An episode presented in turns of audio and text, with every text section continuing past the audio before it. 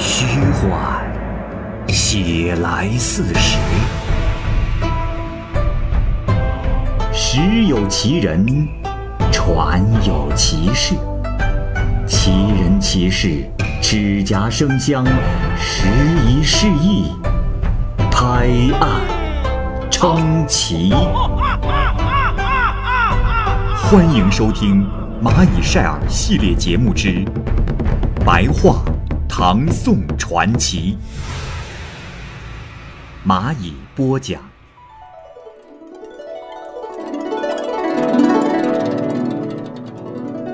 陈元生，唐德宗贞元年间，陈郡有个元生，曾经在唐安当过参军。罢官以后，浏览巴川一带，住在旅馆里。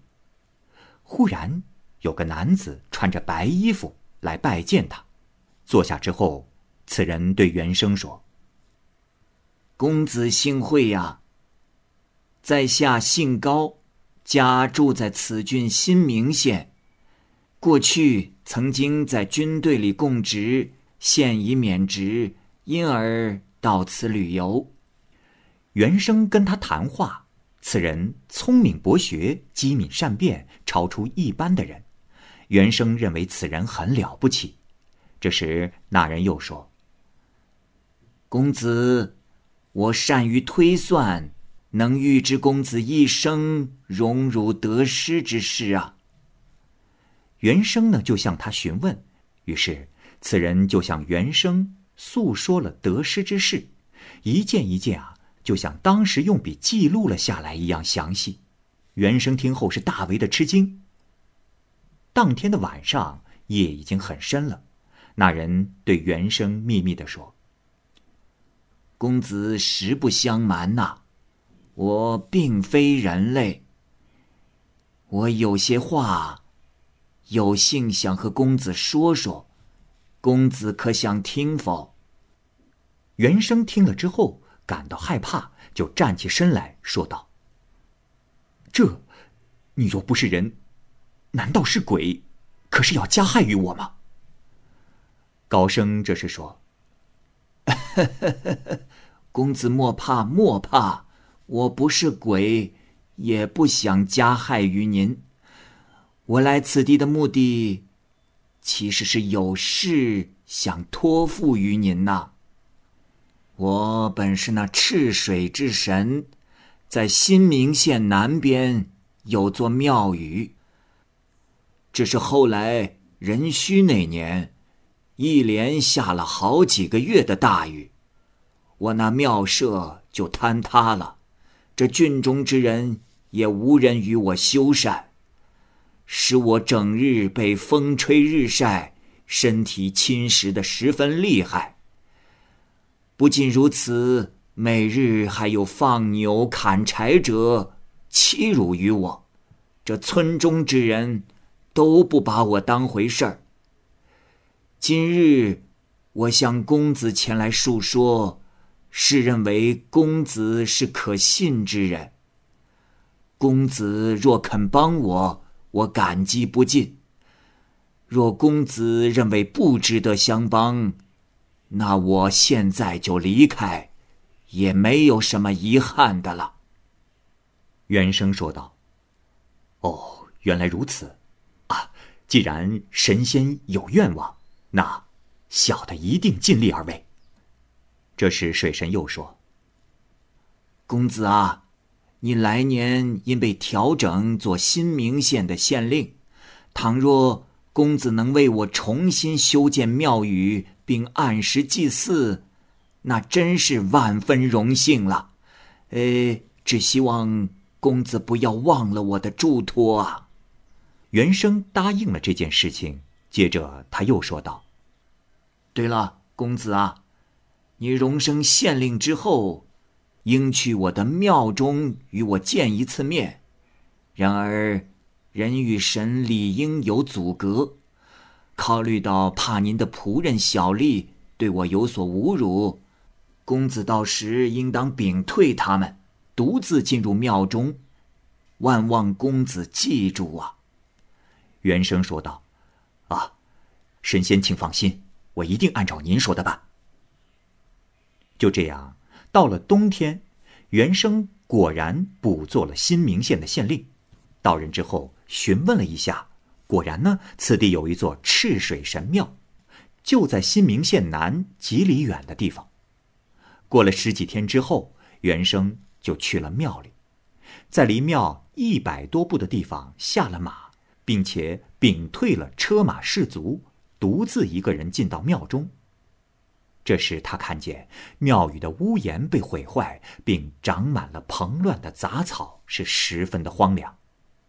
他在那里观望了很久。这时，有一个穿着白衣服的男人，带着喜悦的神色从庙后走了出来。此人正是高升。二人相互拜见之后，高升对袁生说：“ 大人别来无恙啊！”好，大人并未忘记今日之约。今天劳驾大人来此见我，真是荣幸之极呀。于是就把他引到庙中。只见那北墙下还有一个老和尚，此时扛着枷锁，有几个人站在他的旁边。袁生这是不解的问道：“老神仙，请留步。呃，此地……”为何有个和尚带着枷锁？他是犯了什么罪？何至于受到如此刑罚呀？赤水神说：“哦，大人有所不知，呃，这个和尚是县城东边那座寺庙里的道成师傅，他自身犯有罪过，所以被绑缚在此，至今已将近一年了。这每日。”都要我用鞭子抽打他。呃，从今日算起，这刑期再过十多天也就满了，到时我自会放了他。袁生又问道：“啊，哦，这个和尚身体还在阳世活着，又如何把他绑到这里啊？”赤水神说：“大人这个道理还不明白吗？”我把这和尚的魂魄绑在这里，那么他的身体就会得重病，而他自己也不会知道魂魄是被我所绑啊。赤水神告诉袁生说：“哦，大人，你答应我修建庙宇，可要赶紧计划实行啊。”袁生说道：“啊，神仙放心，此事我铭记于心。”袁生回来之后啊，就想着为修庙宇计划所需要的费用。然而，他因为刚上任，囊中羞涩，也没有那么多的资金。于是呢，他心中想到：“哎呀，此事该怎么办？”这赤水神曾说，绑缚道成师傅的活人魂魄，因而道成师傅疾病缠身。这道成师傅。并不知此事。那赤水神又说：“以此后的十多天之后，就将其释放。我不如现在趁此话题，让那道成师傅修建赤水神的庙宇，这不更好？那道成师傅若听我说这番话，定不怀疑。”于是袁生就坐车直接前往县城东边的寺庙询问。果然有个道成师傅卧病沉重，将近一年了。袁生见到了道成和尚，道成和尚说：“贫僧患病就要死了，只是一早一晚的事。如今浑身疼痛，对你话都说不出来。”袁生说道：“哎呀！”师傅竟病到了如此地步，已濒临死亡啊！呃，师傅，可信任我否？我能治好师傅的病，师傅可愿意答应我一件事吗？若师傅答应出钱修赤水神庙，你的病就自会痊愈啊！道成和尚说道。哦，大人说话可当真？若是老衲的病能痊愈，这些钱又有什么舍不得的呀？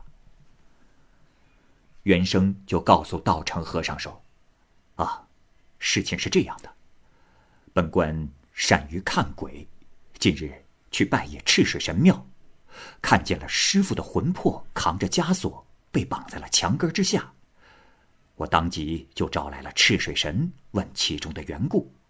那赤水神说：“和尚前世有罪孽，因此被绑缚在这里。”我可怜师傅的痛苦，就斥责赤水神说：“作为神明，竟然绑缚活人的魂魄，若是肯放过此人，定让此人给你修建庙宇，本官以性命担保。”那赤水神就高兴地答应了我，并且说。从现在开始，再过十几天就会赦免你，所以，我特来告诉师傅，师傅的病会痊愈，只是师傅要修建赤水神庙，师傅千万不要因为病好了就忘记修建庙宇的初心呐，若是怠慢了此初心，灾祸还会来临的。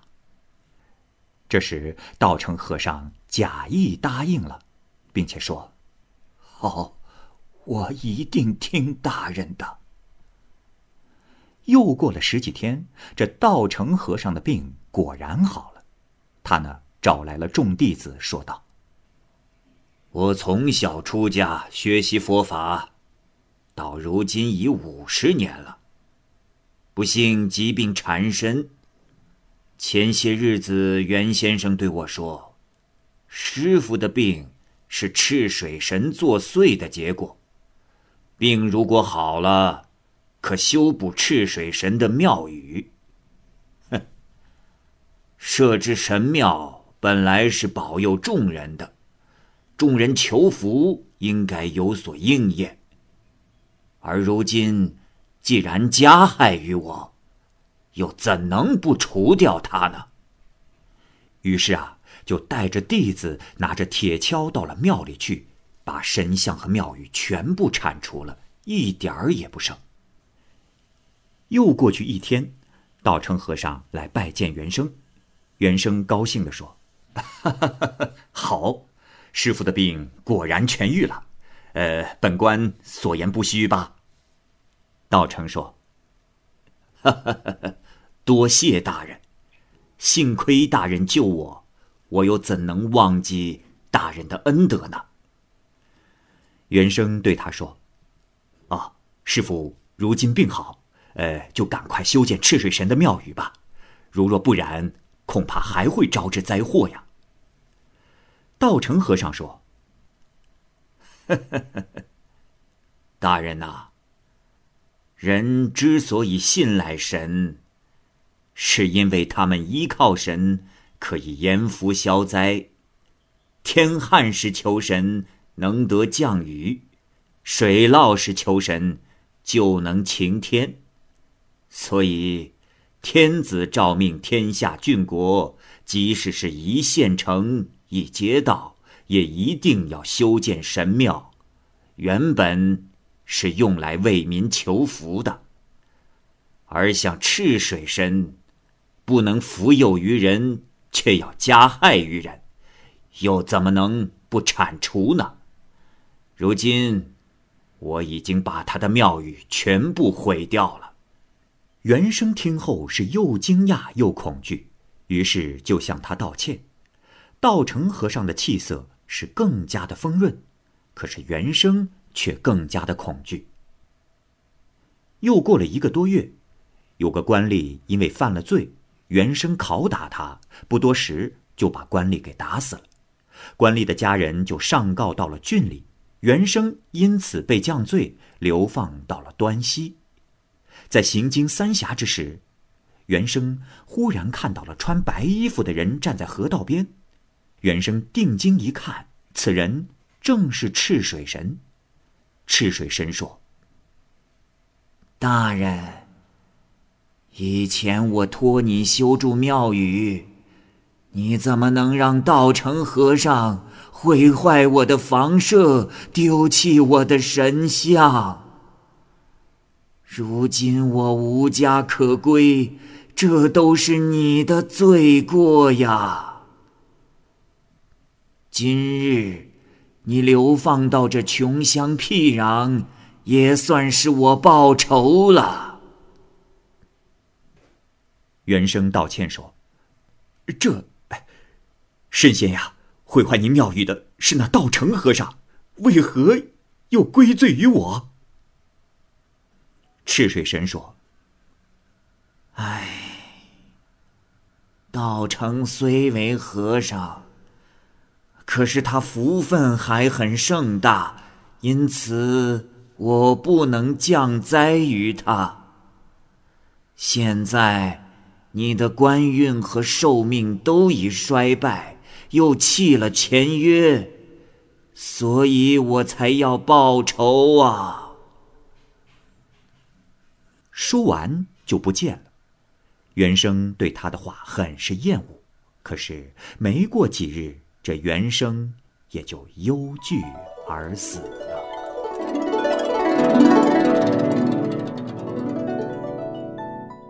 侯道华，河中府永乐县道静院啊，地处蒲州境内风景最好的地方，有几千个道士都居住在这儿。唐文宗时，道士邓太玄在道院中炼丹，丹炼成之后，他怀疑丹药的功夫不到，就把丹留下贮藏在道院内，大家共同掌管。后来，邓太玄死了，他的门徒周悟仙主管这所修道院。当时蒲州有一个人叫做侯道华，以供给使的身份侍奉周悟仙，负责衣食供给等杂物。道士们也把侯道华当成是奴仆看待，洒扫、担水、舂米等差事没有他不干的，而侯道华呢，却也心安理得。此人的性格喜欢读子书和史书，经常是手不释卷，过目成诵。众人中有人问他：“侯道华，你不过是个做杂役的，读这些书有什么用啊？”他回答说：“我读书自有用处，这上天没有愚昧的神仙呀。”大家听了之后啊，都笑他痴。蒲州地区盛产大红枣，人们相传一年之中能结出一两个没核的枣来。可是连着三年，这没核的枣都被侯道华给吃中了。一天早上，侯道华拿着斧子把古松树的枝子全部都砍光了。道院中的人没有人知道他的用意。